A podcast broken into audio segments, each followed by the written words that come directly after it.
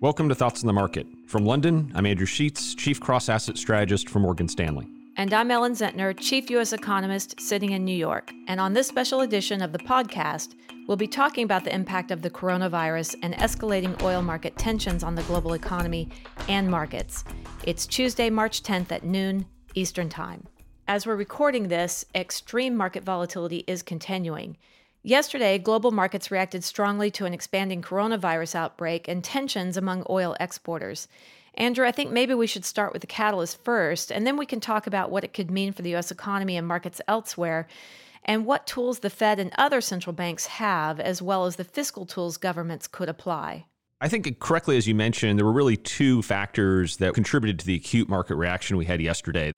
The first was we had travel restrictions implemented in the north of Italy, which have since been expanded throughout the country, that I, I think have really thrown into stark relief how serious uh, this issue is. And I think has also kind of brought into uh, more focus the fact that this is going to be a, a long running issue in both Europe and the US over the next several weeks and even, even months that the market's going to need to deal with.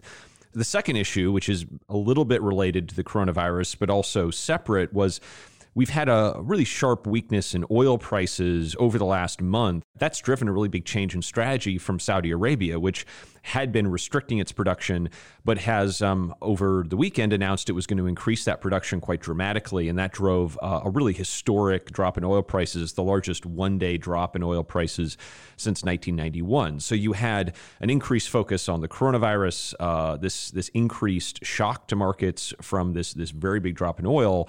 And that's all overlapping with a problem that's been with us for some time. I think, as, as we've all on the Morgan Stanley's team discussed, that the global economy was was kind of weak um, coming into this year. I think markets were quite hopeful that the non-U.S. economy, the global economy, could kind of pick up the slack, and everything that's been going on has actually been pushing it in the other direction. So we've seen the big impact in, in equities um, and credit markets, um, and both were impacted further. Whether you're looking at coronavirus or the drop in oil prices, both of those were impacted. I mean, from a high yield perspective, how much further pressure does the drop in oil put on that market, and what kind of bleed over would we see to other credit markets? I do think that was something that was pretty interesting about what happened yesterday. Is that up until uh, yesterday, credit markets had actually been holding in very well, surprisingly well, given the volatility we'd seen in, on the stock market. And I, I think what changed, in part, maybe was a little bit of catching up, but also that the credit markets are, are kind of unusually exposed to the energy sector, to oil producers. And so I think, you know, yesterday and, and also on Friday, we really saw that starting to, to come through. And and I guess that's where um, maybe, Ellen, I'll, I'll throw it back to you. I think what markets have also been, been really focused on is how much of a policy response will we get? And, and maybe the most remarkable thing about last week was we had this, this surprise announcement from the Fed, this intermeeting 50 basis point cut. It's only happened a handful of times. I mean, what do you think the Fed was intending with that? And, and what do you think the Fed's thinking now? Yeah, so it's a good question. I mean, I think certainly the Fed was not intending for the markets to yawn like they were bored with a 50 basis point intermeeting cut. It's a challenging time for the Fed um, because there's not a lot it can do to battle the spread of a virus. Now, does that mean that if policy cuts are ineffective, that you don't do them? No. I mean, the Fed is the steward for financial markets. You have to provide support and confidence that you're going to be there.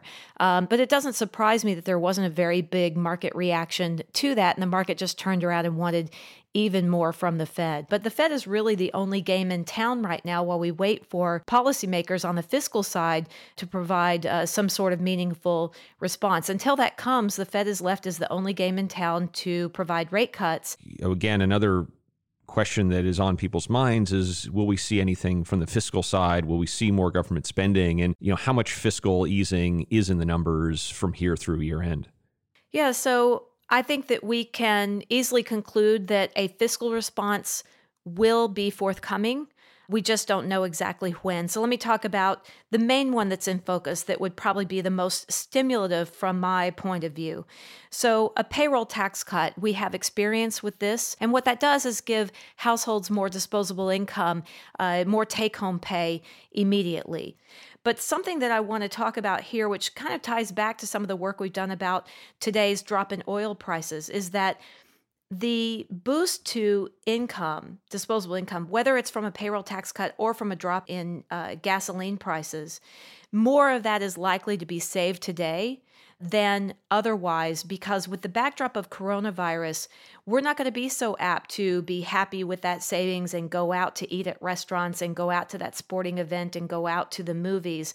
There is a greater chance that we save more of it today, but that's okay because we are looking to in our global forecast and in our US forecast that we'll see the peak infection rates of the virus around mid April, uh, that activity will start to return to normal, and you'll have a good deal of, of built up disposable income that households can then deploy at that time. So think of it as we may not be getting the full bang for your buck today, but we do bank that today in order to deploy it later. So, Ellen, I think that's a really great point on timing because, you know, I think it's important to, to take a step back and you know, realize we've been living, I think, in a market for several years now where, um, you know, I think the market regards central banks and, and governments as these almost kind of all powerful beings that, if only they want to, can always kind of push markets and bend markets to their will. So I think it's, you know, it's it's very important for people to keep in mind as as they think about our economic scenarios. You know, even with Fed easing, even with the potential, even with maybe the bull case that you get a payroll tax cut, that you get um, Congress and the president to come together on that you could still have a growth rebound that's that's delayed. That these things aren't instantaneous. Uh, they're not all powerful. So I, I think that that uh, I can guess what the answer to this question will be, and maybe it's a selfish question on my point, but I have gotten it a lot from clients uh, lately with the big market sell-offs that we've seen in equities. Is this the time to get back in? So we're arguing for patience. It's always tempting to jump back into a market after a large decline, and valuations are a lot better than they were two weeks or, or three weeks ago. There's no question about that. But I still think that we're grappling with a lot of uncertainty and a lot of key questions that I still don't think we have a, a full answer to. Um, it's still not clear what the full economic impact of the virus is. I think that we were dealing with a market that was unusually expensive prior to this sell off. So even though valuations have improved, they're they're not as cheap as we were at, at prior market bottoms. So I, I think those are all reasons to not just run back in. They're all reasons to take what's happening quite seriously. Um, ultimately, we do think it will represent a good buying opportunity. But as you and the economics team acknowledge, there's still a lot of uncertainty. There's still a lot we need to get through first. Ellen, great to chat with you, and thanks for sharing your thoughts, especially on a volatile day. Sure, Andrew. Always good to talk with you. Thanks for listening. If you enjoy Thoughts on the Market, please take a moment to rate and review us on the Apple Podcasts app. It helps more people find the show. The preceding content is informational only and based on information available when created. It is not an offer or a solicitation, nor is it tax or legal advice. It does not consider your financial circumstances and objectives and may not be suitable for you.